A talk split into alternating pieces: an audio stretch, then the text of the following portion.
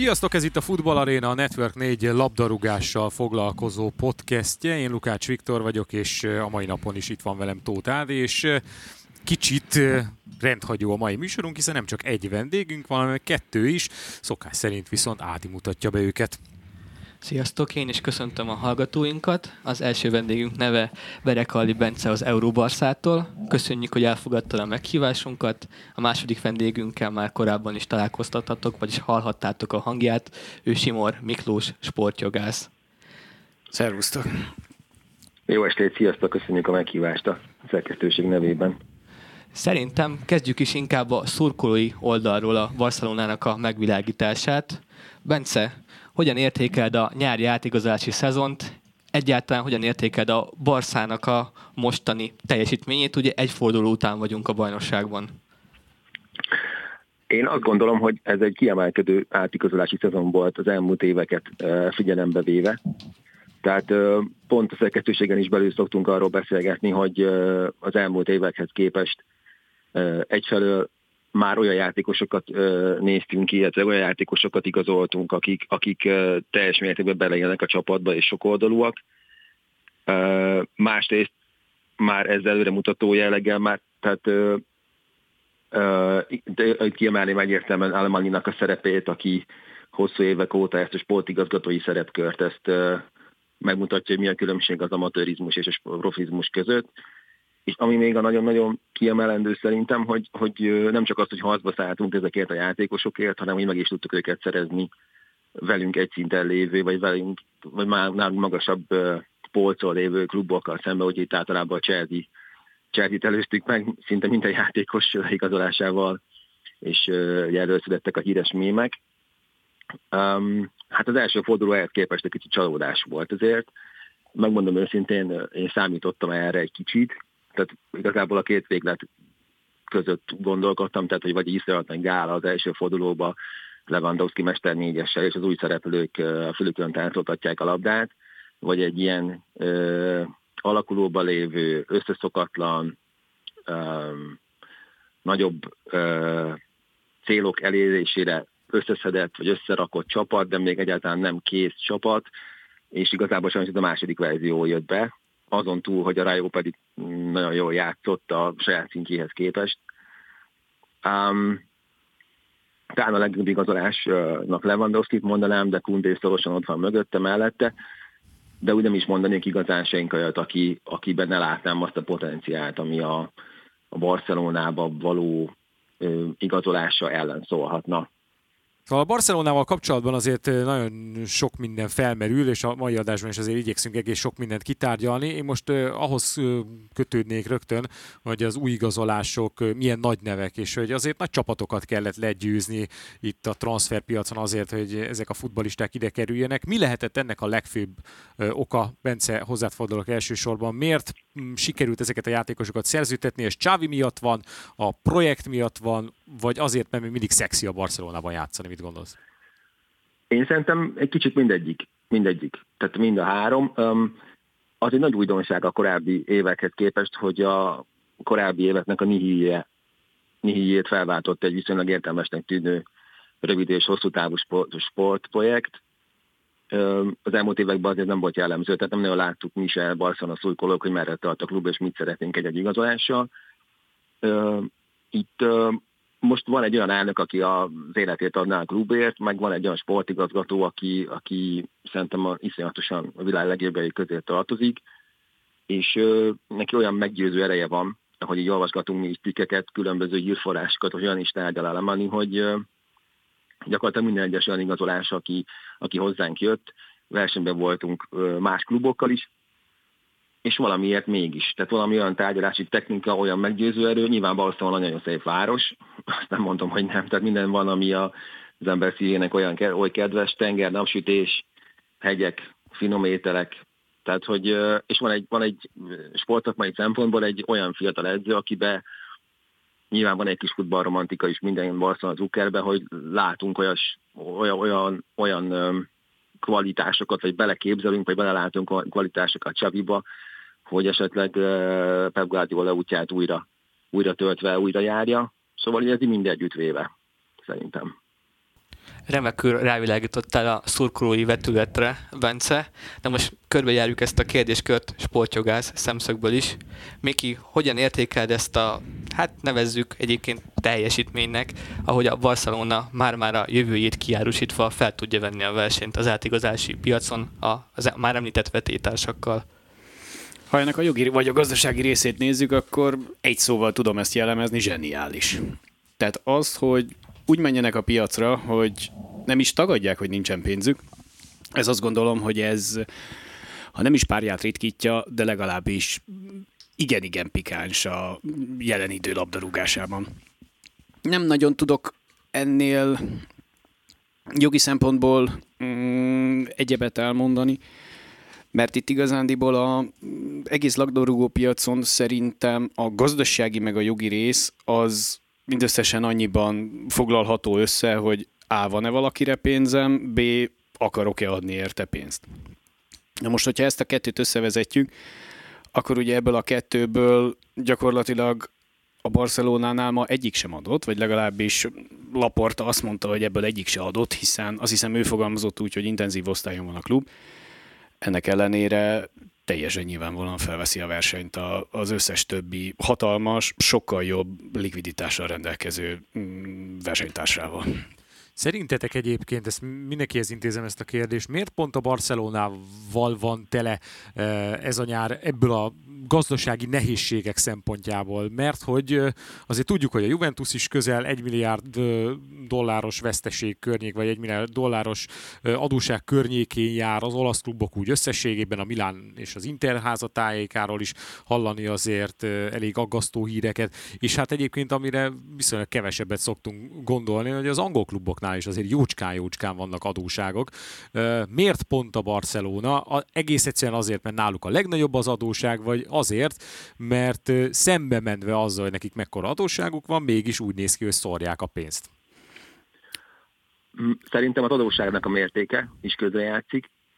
Másrészt pedig az, hogy, hogy, hogy amikor az elején el, elmondta mondjuk Csavi, vagy, vagy elkezdték pedzegetni, hogy ki kell hozni, kiket szeretnénk igazolni, úgy igazán senki se hitte. Úgy igazából szerintem mindenki azt várt, hogy itt van Laporta, lesz mondjuk 5 év, hogy helyre tegye a klubot, ehhez megvannak a mindenki által ismert eszközök, tehát nem vásárolunk játékost, eladunk játékos, költséget csökkentünk, és 5 év múlva lesz megint egy jó barsza, akinek mondjuk pozitív a mérlege, és ezzel ellentétben egy olyan, ahogy Miki is mondta, egy olyan, hát nem is tudom, unortodox átigazolás politika, és folytat a klub, hogy, hogy egész egyszerűen nem tud emellett elmenni Európa szó nélkül, és, és tényleg az, hogy, hogy ezek, a, leigaz, ezek az igazolások, ezek nem csak megmaradtak papíron, meg terv szintjén, hanem hogy ezek, ezek be is jöttek. Én még egyet kiegészíteném azzal, hogy minden klub ha van pénze, ha nincs pénze, megpróbál úgy csinálni, mint hogyha lenne. A Barcelona az most egy egészen más útra lépett, ő nem is tagadja, hogy nincsen pénze. Illetőleg nem is tagadja, hogy jelentős gazdasági problémái vannak. Ez nagyon-nagyon ritka, főleg olyan ö, költségvetési elemek kell, mint amivel ők most itt operálnak a szezonban. Szerintem azért a Barcelonáról szólnak a hírek egyébként a nyáron, mert hogy teljesen Hát az én véleményem szerint hiteltelenné vált a klub, ugye hirdeti úgy magát, ahogy a motto, most, hogy több mint egy klub, meg hivatkoznak a, a saját nevelésű játékosaikra, akikből ugye nem sikerült beépíteni, helyette sztárokat szerződtetnek, és ezzel úgymond ellent mondanak saját maguknak. Ezért lehet az, hogy kivívják az ellenharagot, az ellenszenvet a szurkolókból. És kicsit úgy érzem, hogy Miki is mondta, hogy kicsit ilyen átorvosi lova a mostani átigazolási szezonnak a Barcelona, és ennek függvényében lehet az, hogy mindenki akarva akaratlan a Barcelonáról beszél. Viktor? Nagyon jó, hogy pont ezt hoztad fel, és ezért jó, hogy nekünk itt van Bence, aki a Barcelona szurkolói oldalát tudja képviselni, és ez egy tényleg nagyon jó felvetés, hogy ott a Lamazia, ahol azért jönnek ki a játékosok, meg hát most olyan posztokra is történt igazolás, ahol az utóbbi időszakban azért sikerült már bevásárolni, nyilván nem Lewandowski szintű játékosokat, de mondjuk a csatársorban eddig is ott volt egy Aubameyang, nem Gerd Mülleres rekordokat döntögetett annó a Bundesligában, de ettől függetlenül voltak csatárok. Szóval, hogy ennek ellenére, hogy van egy nagyon jó akadémiai rendszer, meg eddig is voltak nagyon játékosok, mennyire volt szükség ezekre az új futballistákra? Tehát tényleg egy nagyon adósságokban úszó klubnak szükséges-e ennyire megerősíteni a keretét? Mit gondolsz? Hát ez nagyon jó kérdés. Igazából én azt mondom, hogy ez a lamánziás dolog, én, én azt gondolom, hogy nagyon minden Barcelona szurkoló büszke lehet rá, de, de igazából abban hiába se szabad esni, hogy a 87-es korosztály, ami ugye a Piqué, Fabregas, Messi féle garnitúra, hogy mindig minden évben azt várjuk, hogy ez olyan, olyan, olyan minőség jön onnan ki. Ezen, ezen túlmenően én azt gondolom, hogy tavaly ősszel, tehát amikor Csavi elkezdte novemberben a munkát, az a keret, az, az szerintem minden idők egyik leggyengébb Barcelona kerete volt. Tehát a januári érkezők abszolút verifisítésként jöttek Aubameyanggal, Traoréval, Ferran Torres-szel, és igazából most se történt szerintem más, mint hogy minden posztra két játékos áll jelen pillanatban Csavi rendelkezésére, legalábbis ezen az ideális terv. Tehát lehet, hogy a csatásokban igen, még ott van Memphis, de ugye szóborozták a Juventus-szal, Mayangért megy a Chelsea, meg a United, tehát hogy, hogy igazából még azért alakulóban van ez a keret. Um, Nyilván van ennek egy pénzügyi része, én azt gondolom, meg egy szurkolói része. Tehát pénzügyi rész, pénzügyi szakemberként, ha az lennék, én azt mondanám, hogy nyilván jobban mutat egy pluszos eredmény az év végén, mint egy 800 milliós adósság. Viszont azt is tudom, vagy azt is merném mondani, hogy azért én szerintem a Financial Play Európában évek óta azért nem tud ténylegesen megvalósulni, vagy azért mindig vannak kibúvók, mert, mert azért kevés az olyan klub szerintem Európában, aki pozitív mérleg mellett folyamatosan sikeres tud lenni. Most igazából nekem a, mondjuk a Bayern be, aki, akik híresek arról, hogy minden eurócentet érre tesznek, illetve ami nekem pozitív példa az elmúlt évekből Liverpool, akik ugye pont a Coutinho-nak a vétel árából építettek egy szuper csapatot. Tehát azt mondom, hogy pénzügyesként azt mondanám, hogy jobb lenne, hogyha pozitív lenne évvégén a mérleg. Viszont szurkolóként azt mondom, hogy engem az eredmények érdekelnek, és igazából um, fájó vagy nem fájó kimondani, egy Barcelona vagy Real Madrid soha nem fog csőbbe menni. Most ez így alakult ki a történelem folyamán, a focinak több mint száz éves történelem folyamán. Szerintem ez van az embereknek az agyában. Most, hogy ez jó vagy jó, nem jó, azt nem gondolom, hogy most kellene megmondanom. De ők úgy tekintenek el az adósság állomára, hogy jó, van van adósságunk, de majd lesz pénzünk, az elnökség megoldja, hol vannak az eredmények. Tehát az, hogy most igazoltunk, más, tehát két út volt szerintem laport előtt, vagy azt mondja, hogy kérek szépen öt évet, és elbe tesszük a pénzügyi részt, viszont öt évig akkor mondjuk a Barcelona nincs a BL-be. Tehát mondjuk például a Milán, amit Olaszországban is, tehát nekik is volt egy nagyon jó aranykorszakuk, de 12-13 környékén be kellett húzni a féket, mert elfogyott a pénz, Zlatán, Tiago Silva eléptek, és most tér vissza a Milán arra a szintre, vagy közelít ahhoz a szinthez, akár az olasz bajnokságból, akár a BL-be, amire azt mondanám, hogy ez egy Milán szintű ö, teljesítmény. És ezt Laporta én szerintem túlságosan szereti ahhoz a Barcelonát, és túlságosan hiú is ahhoz, hogy egy mondjuk egy ilyen 5 BL nélküli évet, ezt az ő nevéhez kössenek a történelemkönyvek. Nyilván a arab és egyéb pénzmoguloknak a történő eladása a klubnak, az megint nem volt egy opció, tehát maradt az előre menekülés. Ugyanakkor ez az átzálogosításos dolog, itt igazából ugye mindegyik szerződésben van visszavásárlási opció, tehát mondjuk 10-20 év múlva, hogyha olyan helyzetben lesz a klub, hogy megjelennek azok az eredmények, amire az egész projekt épül, akkor visszaveheti a klub, azért Laporta próbál észszel matekozni, meg vezetni a klubot, tehát ugye itt legendás, most már legendásnak mondható, bár három hónap után nem is mondanám ezt a szót, hogy 10 millió euró fölött senki se fog keresni, tehát most Frankie de Jong az, aki a Bartomeu szerződés miatt fog iszonyat sokat keresni, de utána már nagyon kevesen keresnek 10 millió fölött, az újak pedig egyáltalán nem. És uh, vannak még ugye más vezeteli források is, tehát például ez a Balco Studios lett, annak a 25%-a lett értékesítve, ezt 2018-ban hozta létre a klub, 2 millió euróért, 2 euróba került, és most ugye 25%-a lett aladva 100 millió euróért. Tehát egy iszonyatosan nagy értéknövekedés volt ezzel kapcsolatban. Tehát vannak azért még a klubnak, tehát nem, nem azt mondom, hogy úgy terülátó vagyok így a pénzügyi helyzetre, de még van azért hova nyúlni. Viktor kérdésére visszatérve, én még egy elemet bevennék a rendszerbe, mégpedig az, hogy mi a látszat. Azért az üzleti életben nagyon fontos az, hogy mit mutatok magamról és minden probléma ellenére a Barcelona most azt mutatja magáról, hogy egy, egy vérbő pénzzel rendelkező klub. Tehát ha nem vesz játékosokat, akkor az nyilvánvalóan kihat a szurkolói állományra, kihat a szponzorokra, tehát az egész gazdasági helyzetet megrecsent. Tehát nincsen más opciójuk, mint az, hogy megpróbálnak gazdagnak látszani.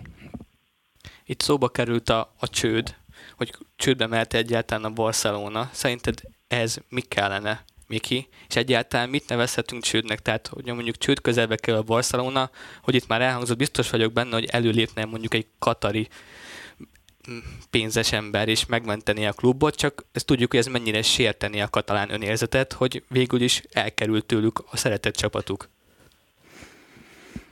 A csőd, vagy igazándiból, amiről most beszélünk jogilag, az nem is a csőd, hanem a felszámolás, tehát amikor a nap végén le kell húzni a rolót. Ezt is látom reálisnak a Barcelona esetében. A, az, hogy mi kell ehhez, ez azért nagyon nehéz kérdés, mert ezt nem lehet számszerűsíteni. Hogyha ennek a jogi válaszát szeretném megadni, akkor annyi lenne, hogy amikor már biztosan lehet tudni, hogy gazdaságilag az egész nem fenntartható, akkor kerül hétköznapi értelembe csődbe az egész, vagy hétköznapi szóhasználattal csődbe a Barcelona. Az, hogy ez mikor van, hát azt nagyon nehéz elképzelnem, hogy lesz egyszer egy Barcelona vezető, aki kiáll, és azt mondja, hogy jó napot kívánok, lehúzzuk a rolót, mert nincsen több pénzünk. Mert nyilvánvalóan aznap akkor összehívnak egy közgyűlést, kirúgják, és jön másnap egy következő vezető, aki azt fogja mondani, hogy bocs, bocs, bocs, rosszul gondoltuk, mégis találtunk pénzt, és van. Én most a játékosokra térnék egy kicsit ki. Elsősorban, ahogy már említetted te is itt De Jongra, meg hát ugye braithwaite kapcsolatban vannak ezek az információk, hogy hát ők nem hajlandóak lemondani a fizetésükről, ami tehát nyilván az ő oldaluk az, hogy aláírtak egy papírt, amin rajta volt szépen az, hogy mekkora összeget kell keresniük. Na most ehhez képest Braithwaite-et ugye kifütyülték a hétvégén, mm, sőt nem is biztos, hogy a hétvégén. Szóval az a lényeg, hogy kifütyülték, és a Barcelona szurkolói nagyon mérgesek rá, holott azért, hogyha a munkavilágában mi vagyunk, és van egy szerződésünk is, ahhoz képest nem kapjuk meg azt a járandóságot, ami abban a szerződésben szerepel, szerintem teljesen érthető, hogy miért viselkednek így. Na de akkor a Barcelona szurkolók hogy látják ezt a helyzetet? Véditek-e ebben az esetben a klubot, vagy, vagy igaza van De Jongnak és Braithwaite-nek? Megmondom őszintén, nincs összhang, vagy nem ugyan, nincs összhang a szerkesztőségen belül ezzel kapcsolatban főleg Frankie de ügye. De Braithwaite-nél igazából ott több dolog is van. Tehát egyrészt van egy, volt egy olyan, ugye ő fél évre kellett, bevallottan. Tehát fél évre igazoltuk le, legalábbis mindenki ezt hitte, ennek ellenére a Bartomejóvék elé tettek egy és fél éves szerződést, ami teljes mértékben indokolatlan egy 31 éves játékosnál, aki a Leganezből érkezik. Tehát itt alapvetően a korábbi vezetőségnek is egy igen komoly felelőssége van, mind pénzügyi, mind sportszakmai szempontból. Ugye Braithwaite tett először szépen, aztán most már csúnyán is kérjük, hogy menjen, mert nem fér be. Nekem igazából az a problémám ezzel, hogy ezt megmutatja mondjuk Young, meg Traoré, hogy ezt hogyan is lehet csinálni, hogyan kellene jól csinálni. Tehát ők jöttek, amikor szükség volt rájuk, nekik is jót tettek a környezetváltozás mindenféle szempontból. A Traoré már ugye vissza is ment, mert nem igazán jött be a dolog, de azt a fél évvel tisztességesen leszolgálta. Aubameyang pedig mindig mosolyog, megmondja, hogy az álma teljesült, és most zokszó nélkül jó emlékekkel fog elmenni, hogyha el kell mennie. Ezzel szemben Bradman, Bradwaite-et, bocsánat, Bradmannek hívjuk a csoportban, nem tudjuk leírni rendesen. Szóval Bradwaite-nél igazából ő egy kőkemény pénzügyi üzletember, akinek a, ezek szerint nem a játék lehetőség a fontos, így fél évvel a VB előtt, hanem a pénz. Franki ügye, megmondom őszintén, nekem ő nagy kedvencem. Um, ugye van egy pénzügyi rész itt is ezek a szerződések többnyire, amiket most, amiket próbálunk ilyen-olyan módon ö, átírni, semmisíteni, megváltoztatni, ezek ilyen a Bátomeu elnökség és korszaknak az örökségei, tehát alapvetően nem teljesít minden arányos nagy fizetések vannak ezekben a szerződésekben, kvázi megelőlegezve a teljesítménytől függetlenül. És ugye Frankinél van egy olyan plusz elem, hogy az ő fizetése rakétaként lő ki most ebbe a szezonba, függetlenül attól, hogy milyen, hogyan teljesít. Nyilván a vezetőség megpróbál mindent, hogy ezt iszonyatos bértemeget ne kelljen kifizetni. A módszerek pedig, és itt igazából igazat kell adnom a bizonyos kritikus hangoknak, hogy azért minimum meg lehet őket kérdőjelezni. Ugyanakkor van a szerkesztőségen is belül, ahogy mondtam, ellentét. Tehát van, aki azt mondja, hogy ilyen jogilag érvénytelen nyilvánításig már nem kellene visszamenni, vagy elmenni. Valaki pedig azt mondja, hogy ha Franki szerződésében Bartomaiék simmiskedtek, és jogilag ez nem nincs rendben, akkor ezt meg a klubnak kötelességére juttatni. Szakmai szempontból Franki egyértelműen nem hozza azt, amit az Ajaxnál láttunk tőle, ez egyértelmű. Viszont ugye ő azt is mondja sokszor, hogy nem ott játszik azon a poszton, ahol a legjobbat tudná hozni, mert ott jelen pillanatban Busquets van. Most ugye Busquetset pont kiszorták a Rayo ellen vasárnap, illetve ő se lesz fiatalabb. Tehát előbb-utóbb Csavinak is ez egy érdekes kihívás lehet, hogy, hogy itt van egy Frankie de Jong, akit láttunk már úgy játszani az Ajaxban, hogy nem lenne jobb kiaknázni a teljesítményét. A harmadik része a Frankis dolognak pedig az, hogy ő imádja a klubot. Tehát én követem őt Instagramon, ő nagyon imádja Barcelonát, a gyerekkorában is ide vágyott, házat vett, tehát igazából ilyen szempontból ártatlan egy kicsit az ügyben, ártatlannak is lehet tekinteni, mert ő, ő neki vagy aláírt szerződése, és ő, ő nem akar innen elmenni. Miki, ez jogilag hogy néz ki? Nyilván az összes pontos paragrafusát ennek a szerződésnek nem ismerjük, hogy hogy néz ki egyik labdarúgó esetében sem, de mi védi őket, mik várhatók szerinted a folytatásban a klub, illetve a játékosok részéről? A modell az annyi, hogy mindenkinek van egy munkaszerződése, tehát, vala, tehát az összes játékos az a Barcelonának valamilyen módon a munkavállalója. Tehát magyarul van egy munkáltató, a Barcelona, és a munkavállalók, a játékosok. A munkaszerződés módosításához két fél egybehangzó akaratnyilatkozata kell. Tehát, hogyha egy játékosnak van egy munkaszerződése 10 egység euróról, és utána, vagy tíz egység pénzről, majd utána mm, közli a klub, hogy bocs-bocs, az a tíz egység az legyen inkább hat, akkor nyilvánvalóan az azért okot ad a játékosok tifuszosságára, hogy az, az, ez így talán még sincs rendben. A szurkolók oldaláról talán annyi mentség lehet, hogy nyilván, hogyha a két fél ugyanazt mondja, akkor azon az alapon, hogy mind a kettő egyet akar, lehet módosítani a szerződést. A szurkoló abból indul ki, hogy igazán engedhetne valamennyit a magasan fizetett játékos, hogy a klub az életben maradhasson. De azt látni kell, hogy sem a klub nem kötelezhető arra, hogy ki akarjon egyezni a játékossal, sem a játékos nem kötelezhető azzal, hogy, vagy arra, hogy a klub az akarjon, ö, tehát hogy a klubnak akarjon gesztust tenni azzal, hogy a fizetésének egy részéről lemond. Nekem megütött egy mondat a fülemet, amikor Bence azt mondta, hogy a, a csere csatárnak a fél évre számítottak rá, hogy érkezik, de ha ezen logika mentén haladunk előre, akkor nyilván ennek a költekezésnek amúgy szerintem sohasem lehet vége, hogyha nincsenek anyagi korlátai. Pont ezt beszéltük, tehát hogyha majd nyilván Lewandowski megöregedik, akkor majd jön majd helyette Bappi, most csak számokkal dobálózom és nevekkel, tehát hogy mikor érzed azt, Bence, hogy előbb-utóbb ez a Barcelona elkészült. Annak függvényében kérdezem, hogy olvashatunk ugyebár Bernardo Szilvás híreket is, hogy a City-ből, City-től megszerezné a játékost a Barcelona. Uh, igazából szerintem az a Barcelona most készen van.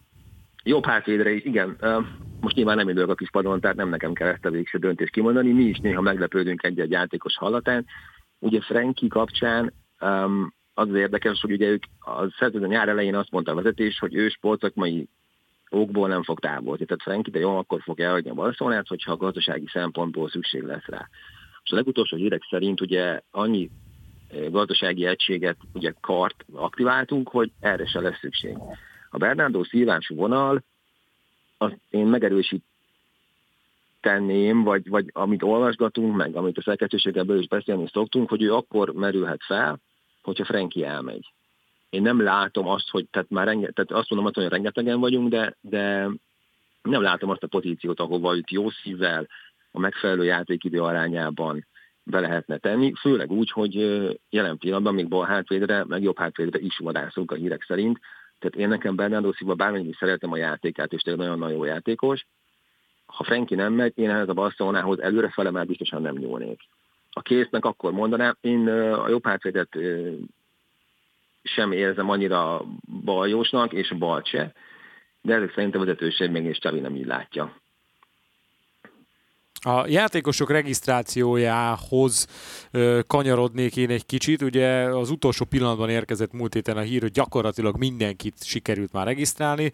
Kundi az egyetlen, akit még nem. Na most vele mi a helyzet, és egyáltalán szerintem abba próbáljunk meg egy pici betekintést nyerni, hogy hogyan is működik tulajdonképpen ez a történet. Tehát van egyrészt nyilván az a pénzügyi fair play, ami a UEFA fele létezik, meg van a La Ligával kapcsolatosan is egy olyan pénzügyi korlát, ami miatt ugye tavaly messzinek is mennie kellett, és ami miatt most adogatják el a jogokat, beférjenek pénzügyileg, és így tudják őket nevezni majd a bajnokságba. Szóval hogy néz ez ki ez a történet? Milyen összegekről beszélünk, mit kell még felszabadítani, uraim? Nem tudom, melyik őtök szólna hozzá ehhez először, de szerintem ezt jó tisztába tenni.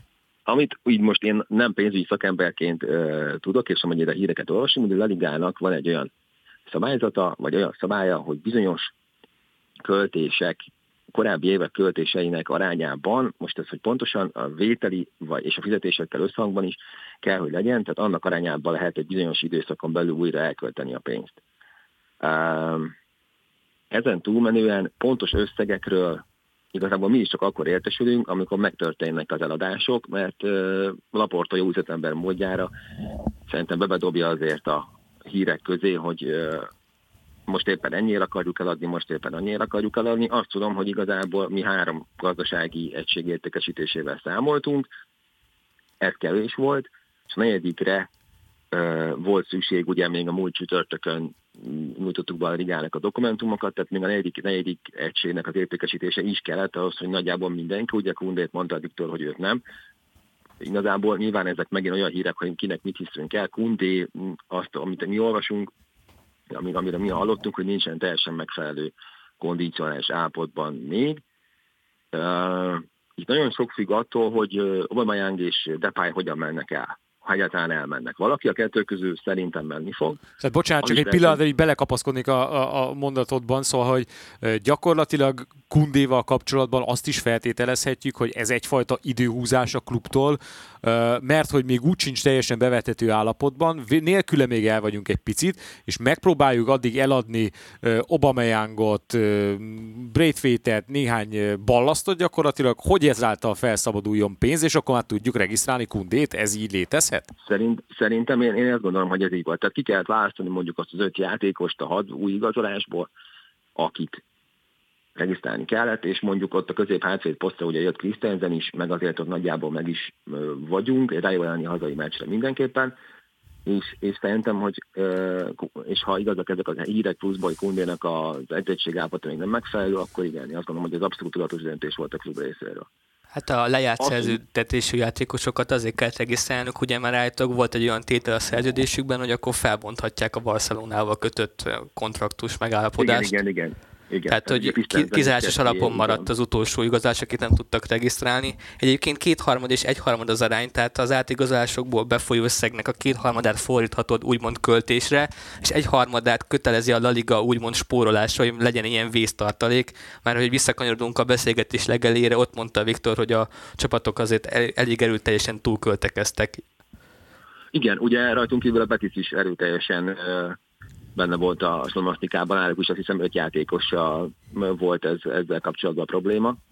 De hogy elég sok, az Atletico Madridnál azt hiszem, hogy ott is, ott is volt valakinek olyan szerződés hosszabbítása, amit kevesebb pénzért vállalt be, azért, hogy le tudjanak igazolni valaki új játékos. Tehát így röpködtek azért a ligába. Nyilván mi voltunk a leginkább a célkeresztben az igazolások miatt, de úgy fű alatt ezért mindenkinek voltak problémái ezzel a, ezzel a szabályjal. Azt, hogy mit kell még csinálnunk, amit mondtam is, hogy szerintem sok függ attól, vagy én azt gondolom, hogy attól függ nagyon sok minden, hogy, hogy mennyiért tudjuk el egyáltalán, hogy de pályánál szó van egy minimális pénzösszegnél a Juventus részéről, de szó van arról is, hogy felbontjuk a szerződést, és akkor ingyen mehet. Aubameyangot én azt gondolom, hogy nem ingyen fogjuk elengedni, és szerintem az ő igazolásaikkal, ha azért kapunk megfelelő pénzt, akkor az a rendben lehet a következő, tehát Kundé regisztrálása mindenképpen rendben lesz. Valójában szerintem nem az a fő kérdés, hogy itt most a közeljövő rendben lesz-e, hanem hogy középtávon itt fenntartható-e az, ami a Barcelonánál van. Mert nyilvánvalóan egy-két játékosból viszonylag jó pénzeket lehet hétfőről kedre szerezni, de hát azért a játékos eladás az csak egy viszonylag kis szelete a teljes klub bevételének, teljes klub bevétele tortájának.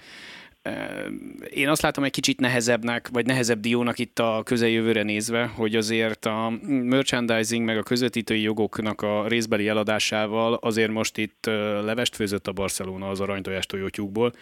Tehát az, hogy ezt a kiesést, amit a, ezen jogok eladása ö, eredményez, ez bepótolható-e, vagy hol hozható be, azt én nem tudom, de abban szinte biztos vagyok, hogy ezt játékos eladásokból, meg ö, ügyes játékos ö, vásárlásokból és kereskedésből nem hiszem, hogy össze lehet szedni. Épp ez jelenthet szerintem extra nyomást Csavinak, meg a csapatának is, hogy innentől kezdve akarva akaratlanul, kimondatlanul nekik minél távolabb és messzebb kell jutni a bajnokok ligájában, tehát ott kell lenni Igen. szerintem legalább az elődöntőben, és nyilván a bajnokságban is most már virítani kell. Nem lehet az, hogy ennyire leszakadjanak a Real Madridtól, mint az előző idényben. Igen. Hát egyértelműen ez a keret ez győzelemre lett összerakva, tehát itt nincsen, nincsen mellékvágány, hogy most kiesünk a BL csoportkörbe, és mondjuk a nyolcig nem megyünk el a BL-be. Ami, amit, amit mi olvasunk, és ez igazából ez nagyon sokszor köbbe ment a magyar sportsajtóba, hogy, a, hogy eladtuk ugye a Barca License Merchandisingot, a BL-emet, hogy ez nem így van. Tehát ami, ami az Euróbarszás értesüléseink szerint ez, ez nem így történt, tehát ezt nem, nem adtuk el, hanem ennek a Barca Studiosnak lett ugye a 25%-a eladva. Igazából azért laportáig próbálkoznak, tehát ahogy is mondtam, hogy azért 10 millió euró feletti fizetések nem lesznek a következő években én azt gondolom, hogy azért az európai top csapatoknál azért valaki már elkezdett ebbe az irányba menni, azt mondom, hogy talán a Bayern az, akinél van egy talán egy ilyen, ilyen ehhez hasonló jellegű szabály, vagy nem tudom, hogy náluk az van, hogy bizonyos vételár fölött nem igazolnak. Uh, nyilván ugye az is egy adat, vagy az is egy pozitívum, ami, ami, ami kicsit pozitívok gondolkodást eredményezhet, hogy 13 éven keresztül 70 ezer fő felett volt az átlag nézőszáma a Camp Nou-nak. Tehát igazából tavaly, tehát a 18-19-es évben a Covid előtt 200 millió euró volt a bevétel csak a jegyekből. Nyilván azt is hozzá kell tenni, hogy jövőre ugye kezdik a Camp Nou-nak a modernizálása, tehát megyünk az olimpiai stadionba egy évre, utána visszajöhetünk a Camp Nou-ba, de az egy csökkentett befogadó képesség lesz, és utána teljesen újra egy modernizált, tényleg egy 21. századnak megfelelő stadion vár ránk 25-26-os szezontól.